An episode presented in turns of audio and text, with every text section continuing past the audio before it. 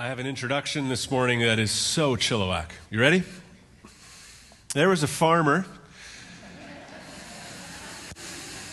Already nailed it. Just nailed it. Doesn't matter what's after. There was a farmer, and uh, one of his best cows w- uh, was pregnant and uh, so he decided, you know, I'm going to, uh, this calf is going to be a great calf, and I'm going to sell it, and I'm going to give half the proceeds to the Lord. And he went inside the house and told his wife the news, and she was overjoyed because they had talked about doing this for quite a while, but for one reason or another, just kept having reasons why they wouldn't do something like this. And so she was just overjoyed that he was taking that step and going to do something like that. Great while later, uh, he comes in the house and says, You will not believe it. So here we are, we decided we're going to give half the proceeds for the, the sale of this calf to the Lord. And it turns out that this cow is pregnant with twin calves.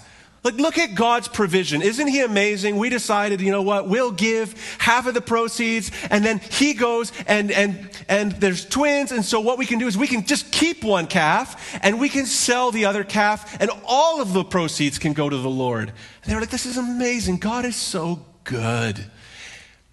A while later, he walks in the house, and his face is just sunken. And his wife says, oh no, what's happened? And he looks at her and he says, The Lord's calf died.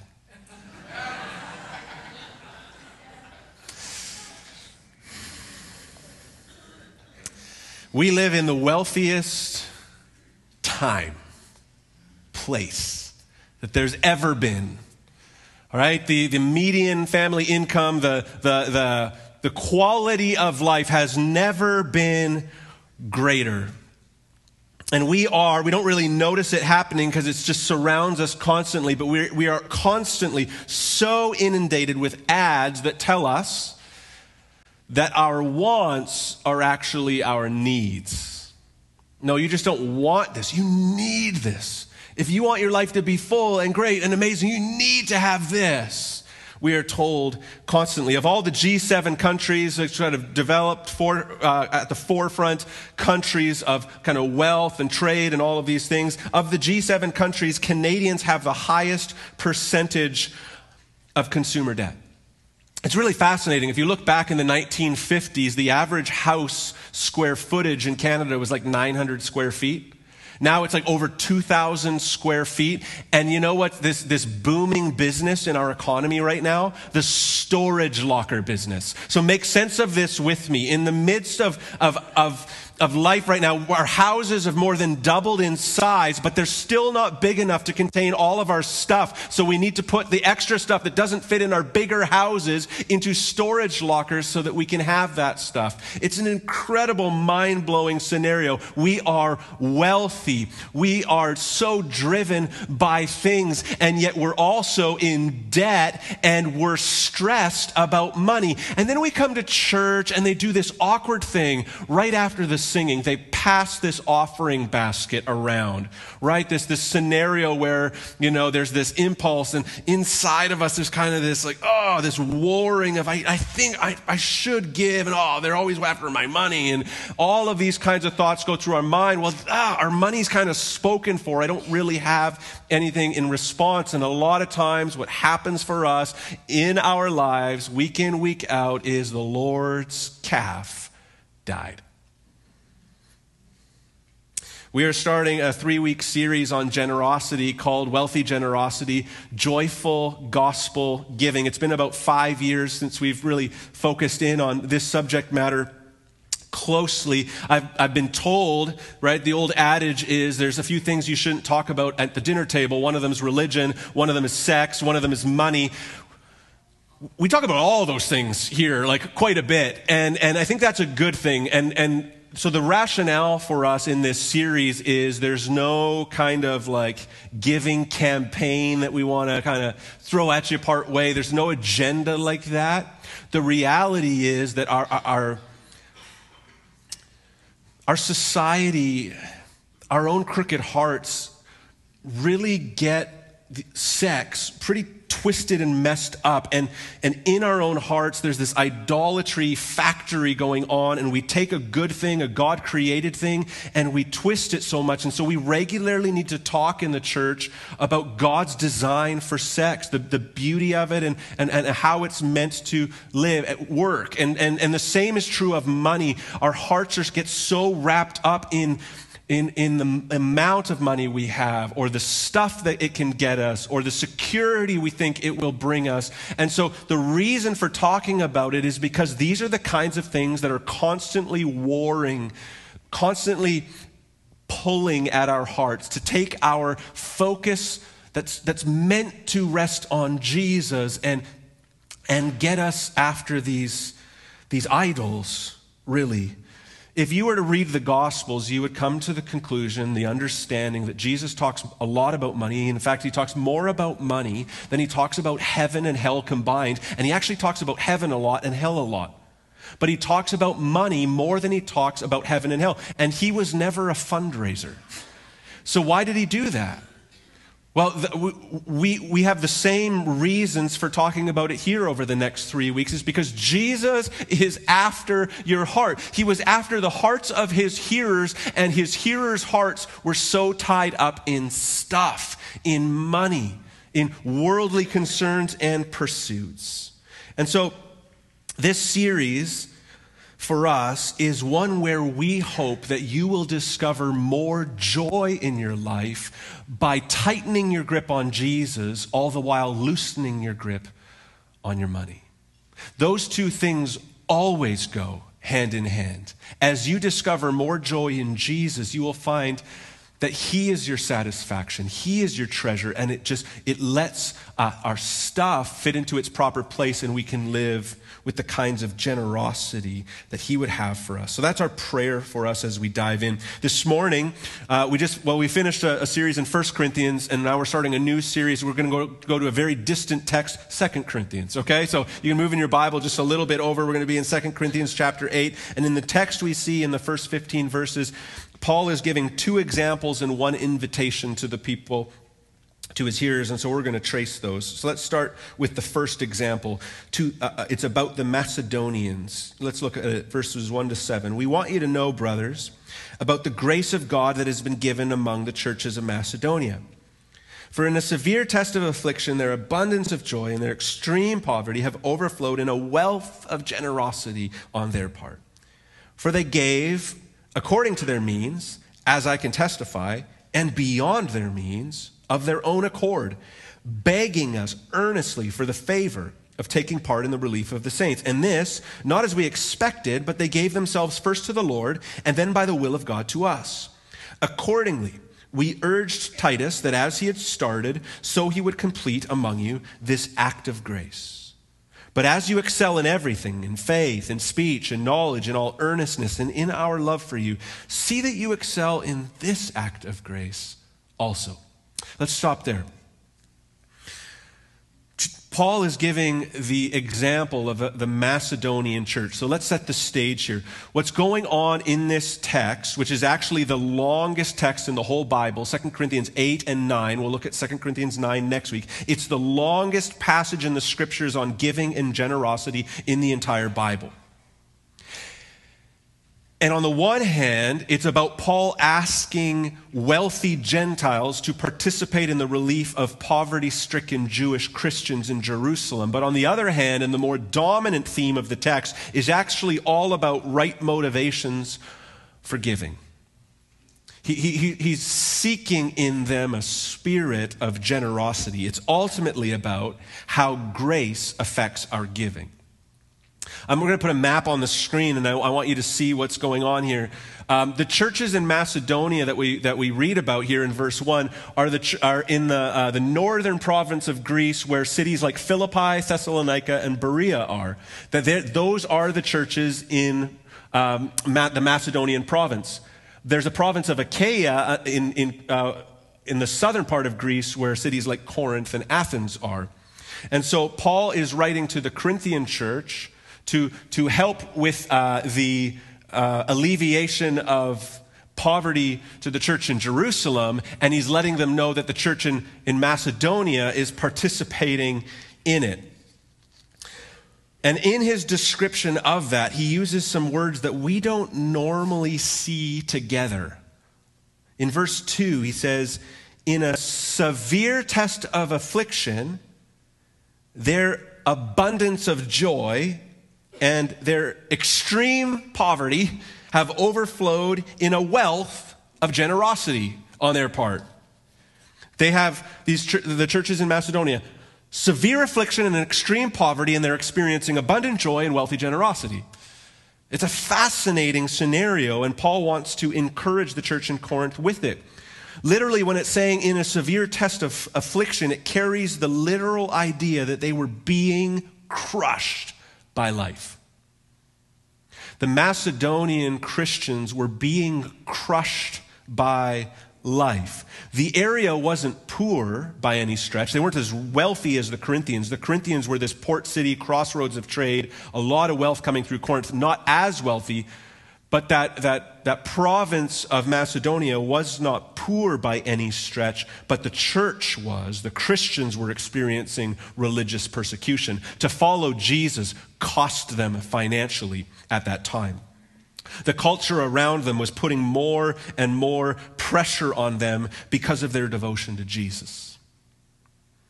So it not only says that they have this severe uh, test of affliction, which means they were being crushed by life, but we also see that they had extreme poverty. And the, the most literal translation of those words would be that they had down to the depth poverty, right down to the bottom poverty, severely afflicted, extremely poor. Unless you've traveled to poverty stricken areas in the developing world, you probably have no comprehension of, first century poverty, like just trying to eat enough in a day. Some of you have seen that in parts of the world.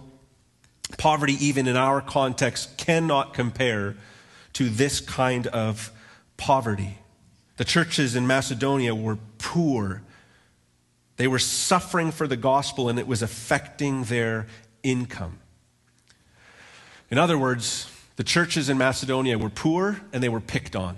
One commentator said they had crushing tribulation and grinding poverty. That sounds awful. It sounds like their lives were miserable. It sounds like the government was putting the kind of pressure where we might not get interns for the summer, you know? Just like, just really, really persecuted. You know what I mean? Actually, they changed that back, by the way, so that's great. Our affliction's gone.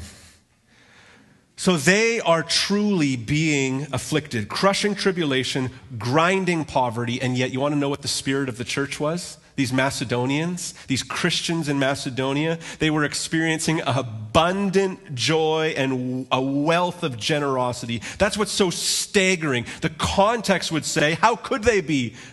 They must be terrified. They must be hopeless. They must be down in the dumps. They've got nothing. This is awful. Life must be so wretched. And they're like, we are abundant in joy and we are so privileged to be generous to the other churches.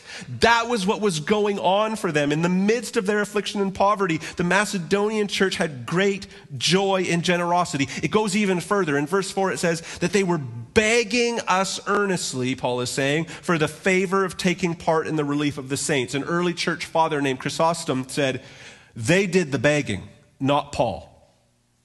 So Paul's writing to the Corinthians, this really wealthy church, and is like, Would you contribute in the relief of the saints? Meanwhile, the Macedonians who aren't being petitioned by Paul to give are begging Paul for the privilege of participating in the relief of the saints as they themselves are in poverty. Paul did no begging. The church did the begging that they might participate. They're persecuted, they're poverty stricken, they're afflicted, and they're finding great joy in giving. Ah, The Macedonians continue to, to I think, have lessons for us. And, and why could they that makes no sense in the human level, on the ground. Makes no sense that they would experience joy and generosity in the midst of poverty and persecution. But verse 5 makes it clear. Verse 5 tells us that they gave themselves first to the Lord and then by the will of God to us. This was a church so grounded in the gospel that the outflow became joy and generosity. Their starting place wasn't, I think we should give, but we don't have anything. What do we do? Their starting place was, look at Jesus, look at the gospel, look what he's done, look who he is. They're filled with abundant joy, and it overflowed, it poured out into generosity towards others. It's an incredible thing. In verses 6 and 7, we see that Paul calls their, their generosity an act of grace. I love that phrase. Their generosity, the generosity of the Macedonian church, what Paul is just calling an act of grace. Now, there are many acts of grace love towards one another, compassion, kindness, encouragement, like all of these things, those are acts of grace. Right? Gathering together as the church, this is a means of grace or an act of grace. God uses it to edify and encourage. But it's interesting, in verse 7, he says, As you excel, Corinthian church, in everything, in faith, in speech, in knowledge, in all earnestness, and in our love for you, see that you excel in this act of grace also. That act of grace being generosity. Now, we would all agree. What does the Christian want to do? Yes, they want to grow in faith, right? The goal of our of our faith is that we would grow. And as we grow in our faith, that we would grow in our knowledge of Him, that we would be students of the Word. And as we understand it, that we would apply it, that it would work itself out, and we would grow in speech. Another act of grace, that we would say, ah, oh, this is Jesus, and this is the gospel, and I want to speak it, I want to proclaim it, and grow in that. Grow in an earnestness, a hunger, a desire to serve Jesus with all we've got. Yes, we should grow in that, and grow in love, he says in verse 7. Yes, the church ought to grow in love. These are all Christian traits. And he says, and I would love to see you grow also in the act of generosity. The, the spiritual discipline, the outflow of the gospel, which is generosity. In other words, as you will have testimony about sharing Jesus with people, as you will have testimony of people coming to Christ and growing in Christ and uh, growing in our love for one another, we should also have a testimony that our bank account can tell. That we've encountered Jesus and the gospel makes us generous. He's saying, grow in this act of grace also. Now, he moves from this incredible example of a church in poverty, a church in affliction that's finding great joy in, in, in, in being generous, and it pales in comparison to the next example in our text, and that example is Jesus. In verse 8, it goes on to say, I say this not as a command but to prove by the earnestness of others that your love is also genuine. For you know the grace of our Lord Jesus Christ, that though he was rich, Yet for your sake he became poor, so that you by his poverty might become rich. And in this matter I give my judgment. This benefits you who a year ago started not only to do this work, but also to desire to do it. He's pointing back to 1 Corinthians 16, where the year previous he had, had given them a call to make a collection for uh, Christians in need, for the gospel to continue to be proclaimed. And he's inviting them now to pick up on it. But the great example he's giving, the great motivation he's giving, is that we would see Jesus. And when it says that though he was rich, referring to Jesus, it's like the greatest understatement that's ever been stated that Jesus was rich. You know? It's a, it's a, it's a colossal understatement because Jesus was the richest.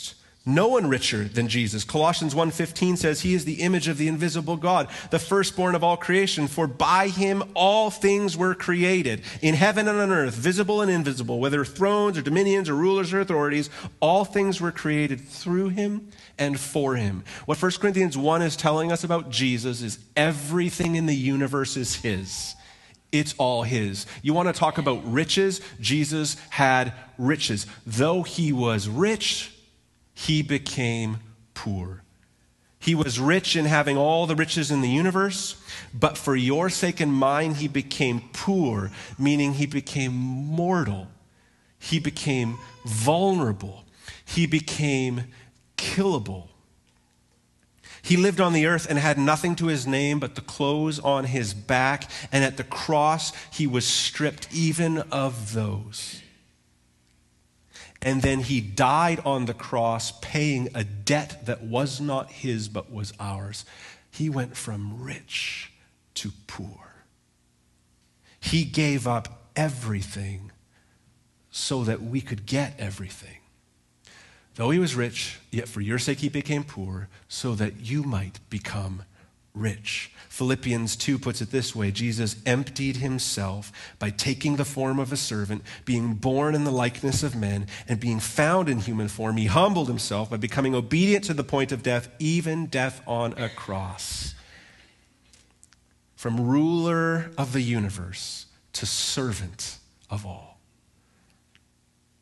When Jesus came as a baby and died on a cross, this was God giving himself away. Jesus had many appearances in the Old Testament. Theological word of the day is theophany appearances of God, theophany, appearances of God in the Old Testament, like a, a, smoking furnace or a burning bush or a tornado. Like he's, God revealed himself in the Old Testament in these kinds of ways. How does he reveal himself most vulnerably, though? In a baby. This is Jesus. This is God becoming vulnerable.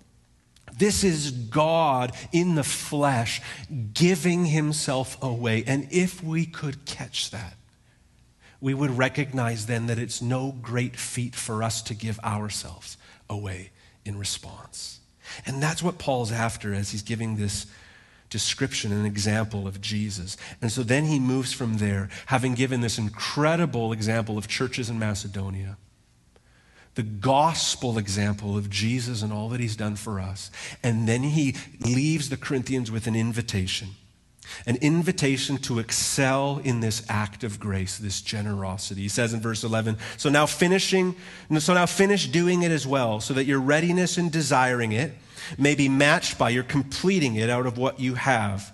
Turn your intentions into a reality, he's saying. For if the readiness is there, it is acceptable according to what a person has, not according to what he does not have. For I do not mean that others should be eased and you burdened, but that as a matter of fairness, your abundance at the present time should supply their need, so that their abundance may supply your need, that there may be fairness.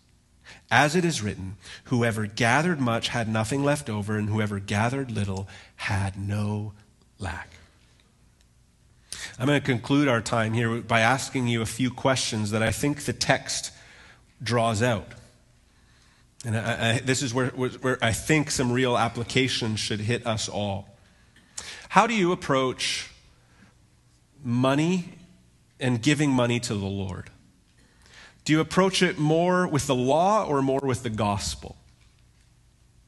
See, the law is when we start to talk about things like generosity, it kind of has this. This is the way the New Testament, by the way, talks about giving. The Old Testament, it's a tithe, which literally means 10%. So, like, you know, 10% of your grain, 10% of your sheep, 10% of your, like, okay, that's clean, that's neat and tidy. And a lot of times as we approach it, we're just like, okay, what are we supposed to give? Like, what do you, tell me the number, right? Then I'll give that number. Like, what is it supposed to be? I need a law. Like, we're actually we're driven that way. We want law, not gospel. And the gospel leaves us with a little more complexity in terms of response. And there's also a danger in just being like, give me a number. Because if we flesh out what the law does, it does this. It often reveals these ulterior motives in us when we're really after law and not after the gospel. See, when the question is, how much do I have to give? It's actually about giving to get. Do you realize that? Okay, how much am I supposed to give? Just tell me what I'm supposed to give. What's the, what's the motivation behind that? It's this how, how much do I have to give so that others think I'm generous?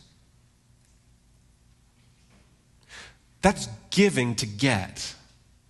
How much do I have to give so I'm acceptable in this place? That's giving to have a certain status upon you among the community. How much do I have to give in order to be right with God? Like what's the dollar value? Because I'll just I'll get I'll just get there right on that level. What is the number that will make me right with God? Tell it to me. I'll do it. But see, the motivation isn't abundant overflow of the gospel and grateful response, the motivation is what makes me right with God when it comes to money? I want to know the number. How much do I have to give to get to that point where God's going to multiply my giving in giving it back to me? Like, what's that kind of number? What's that space? Maybe if we give a little extra, He's going to bless us with some kind of raise real quick. So I'm going to give. Why? Give to get. Do you approach money like that? You're giving like that? Are you a law person when it comes to your money or are you a gospel person? See, giving is not an act of the law for the new covenant humanity. Giving is an act of grace. It's about what God has given to us in the gospel so that we can give ourselves away to others. It's all about heart change. It's this I've encountered Jesus, and now I'm looking primarily for people to bless, not items to buy. I'm looking primarily of how much can I give away as opposed to how much can I keep and give just enough away to be acceptable. So, a number of different faulty motives may inspire us to give generously, but only a real appreciation of God's grace to us can prompt us to give joyfully, to give in a Macedonian like way, to actually have a Christ likeness about us in our giving. Another question for you are you a person who, if you've given your life to Jesus, surrendered your life to Christ, are you a person who dwells regularly on the gospel?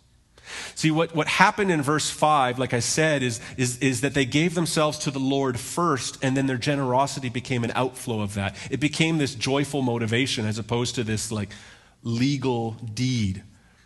And, and, that only happens as we actually dwell on, believe in, are thankful for, gratitude wells up in the gospel in us.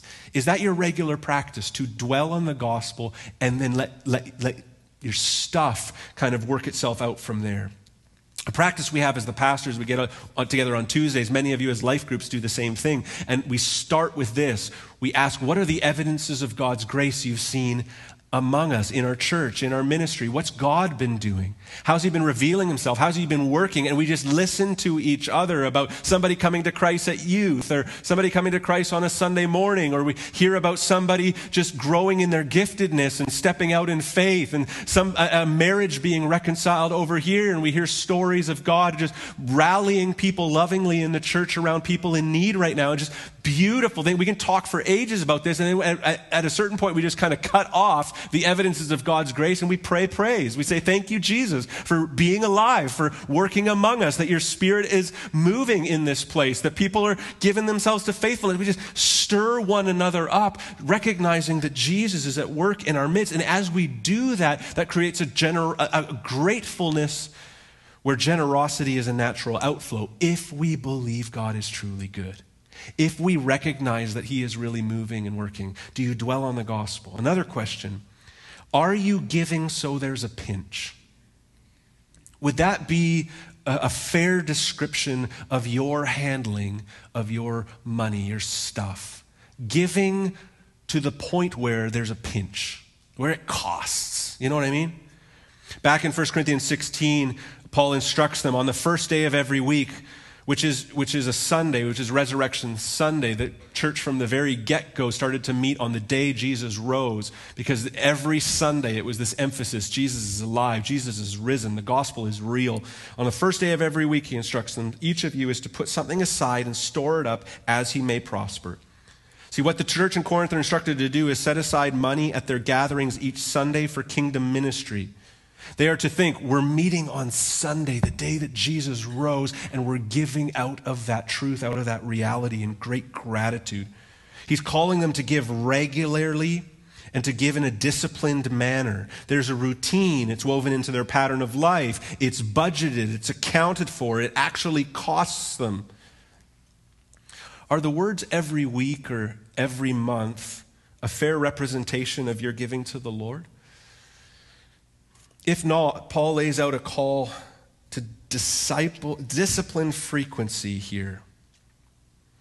Now, for some, it's a pinch to even give a little, to even give a small amount. For others, even a large amount doesn't even make a dent and affect your lifestyle. Jesus was sitting at the temple one day with his disciples, and they were observing the people going forward and, and giving their tithe. And many of these people were giving in out of their abundance. Like they were giving a lot. They were giving a lot, but they were giving out of their abundance. And then there was a widow who went up and put in two coins, or like what we refer to as the widow's mite, which is literally like a hundredth of a day's wages. So he's putting in one or two dollars. And Jesus gets his disciples to observe this scene and said all those people who, gave, who just gave large sums they gave out of their abundance but she gave out, gave out of her poverty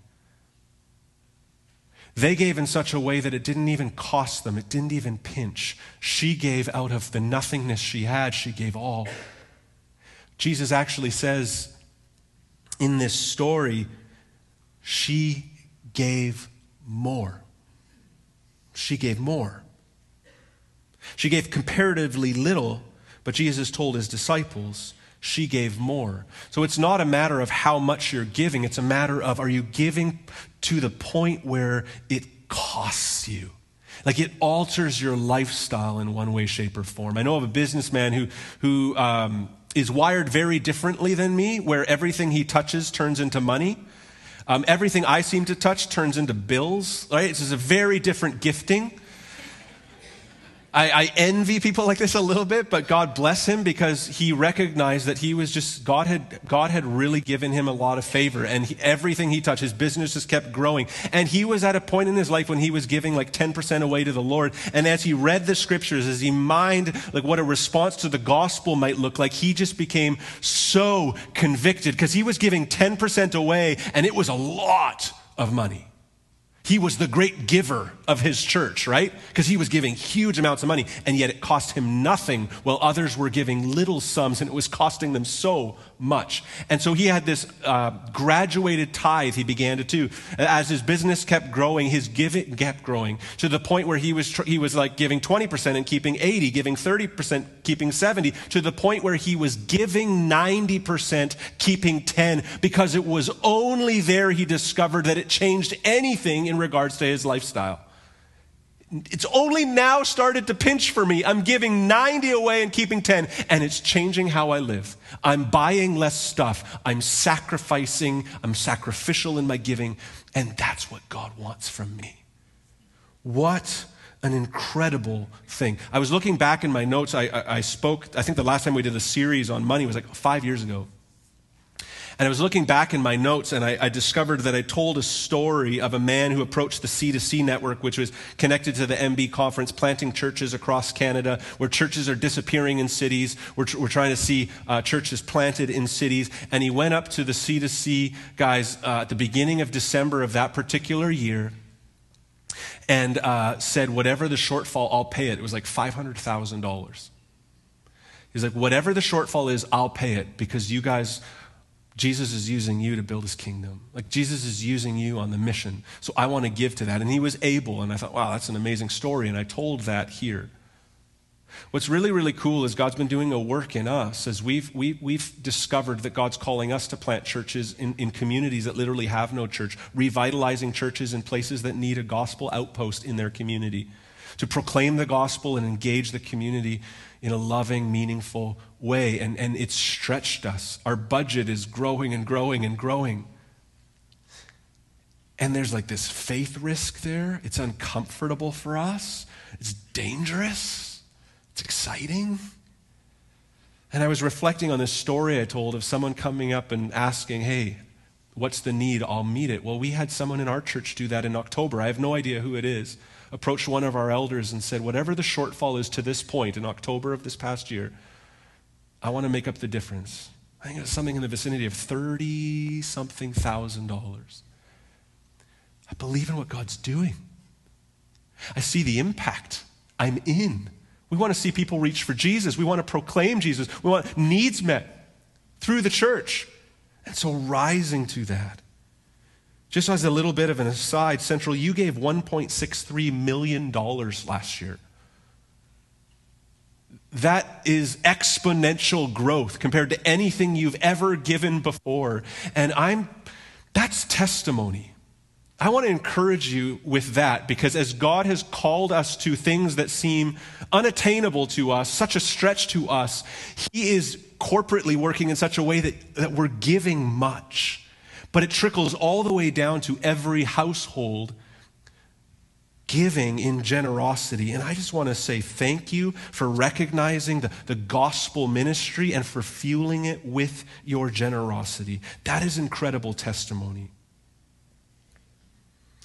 Paul is saying in this text, as a matter of fairness, we're to give as we've been blessed to do so. The terms are willing and joyful, generous and sacrificial, disciplined, regular, proportionate giving. And we all need to discover what that is for us and give to the point where it is a pinch.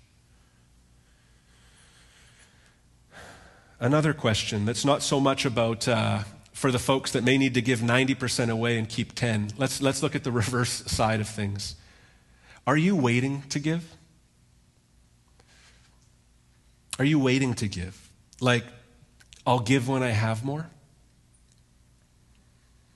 Like, there, there are households in our church that give nothing. And, and, and a lot of times the motivation is, I'll give when I can. And the reality is that Jesus is after your heart. Jesus is after your joy. Jesus is after you encountering the generosity of the gospel in such a way that it actually makes you a generous person. And if you're giving nothing, that radical work has yet to be done. See, the reality is if you won't give now, you won't give later. The widow's mite. If there was ever a person to have a reason not to give, it was her. She literally put in all she had. I want to give you an invitation if, if, if there's no frequency in your giving to the Lord, to his work, to his cause in the world. I want to give you a challenge. Give now. And then, as God gives you more responsibility, give more then. But, but give now, give to the Lord. I encourage you to lean into the gospel, rejoice in the gospel, and give something. God will use that. Another question, another awkward question. It is quiet. Another question. When, when you think about your finances, do you approach it more as an owner or as a manager? As an owner or a steward? When our first little little baby boy was born, I just a regular prayer of ours. Emily and I would stand over his crib and pray like almost every night, Lord, you've entrusted him and now these two boys of ours, you've entrusted them to us. They're yours. They're made in your image, God. They're your kids. They're your creations. You've entrusted them to us, though. Lord, in bearing that responsibility, we ask for your mercy in helping us parent them. We have no clue what we're doing, right? Anybody relate? We have no clue what we're doing, Lord. Help us. You've entrusted them to us. What? To love them, to meet their needs, to raise them to know Jesus, to lovingly raise them to know you, God. That's what you've entrusted them to us for. Find us faithful. See, we're to approach absolutely everything we've got that way. Our living situation, the stuff we have, the income that comes into our accounts every two weeks or one month or whatever it is. He's entrusted all of that to us. In fact, Jesus tells a parable in Matthew 25 where he talks about a master who entrusts his wealth to his servants. And he talks about it as talents, and he gives five talents, which is like five million bucks, a large sum to one servant, two to another, one to another. And when he comes back, the one who had been entrusted with five leveraged it, got creative, invested it, used it to the best of his ability, recognizing it was his master's, not his. He was a steward. But when his master returned, he said, Look what I have done with your wealth. I turned five to ten. And he said, Well done. Enter my joy. To the one who had two, he had invested and leveraged and gotten creative. And the, the, the wealth that he had been entrusted with, he turned that two into four. And he got the exact same response from the master Well done. Enter my joy and to the, the servant who had been entrusted with one who had buried it and done nothing with it, handed it back to the master and said, Here you go. I kept it safe. It's all there. And he said, You wicked servant, and cast him into outer darkness. Now, this is actually a story about Jesus and his disciples. those who would follow him, what do we do with all the everything that Jesus has entrusted to us? Do we act as owners or as managers? It's mine or it's his. See, as the gospel impacts our lives, it, it starts to, to tighten our grip on Him and loosen our grip on our stuff. And we say, Oh, I see, I'm a conduit. He's given me these things so I can bless others. He's blessed me so richly so I can be a blessing and so that my life can go towards His ends, which is my final question. Which kingdom are you investing in? He ends this passage by saying, As it is written, whoever gathered much had nothing left over, and whoever gathered little had no lack. That is a reference to the Exodus, where God has freed the Israelites from slavery, and they go out into the wilderness, and there's just massive crowds of them, and there's just no way that they can, you know, build a little hipster vegetable garden in their backyards. There's just not enough space. There's just no way that they can all go hunt and gather. There's just way, way, way too too many of them. We have a hipster garden, by the way. It's just very cute little box. Doesn't grow things very well, but anyways, we can, we can Instagram about it, so that's cool. Um, now, see, the thing about this is, is he, so, so they're like, what are we doing? We're going to die out here, all the Israelites are saying. And then God supplies their need every day with manna, this flowery substance that came from heaven every day and landed on the ground. And they were to go gather it. They were to put in a little bit of work. Those more able bodied could gather more, and those who weren't so able were able to get the more from some of the others who could gather more. And so everybody's needs were met. They had to go out and collect it, and those who gathered more were to share with those who had less. And if they tried to hoard it, it would actually rot and be maggot infested. And what we're to learn about this is that we need to start to see everything we have as a gift from Him. Do we put in work so that we get what we get? Certainly, but it's all from Him. Right? Our Father in heaven actually supplies our need every single day. We do put in some work, we gather it up, but it's His. And He will meet our daily need. And if we keep too much, if we're not generous with it and we store up too much for ourselves, it'll rot not some bowl with maggots in it. It will rot our souls.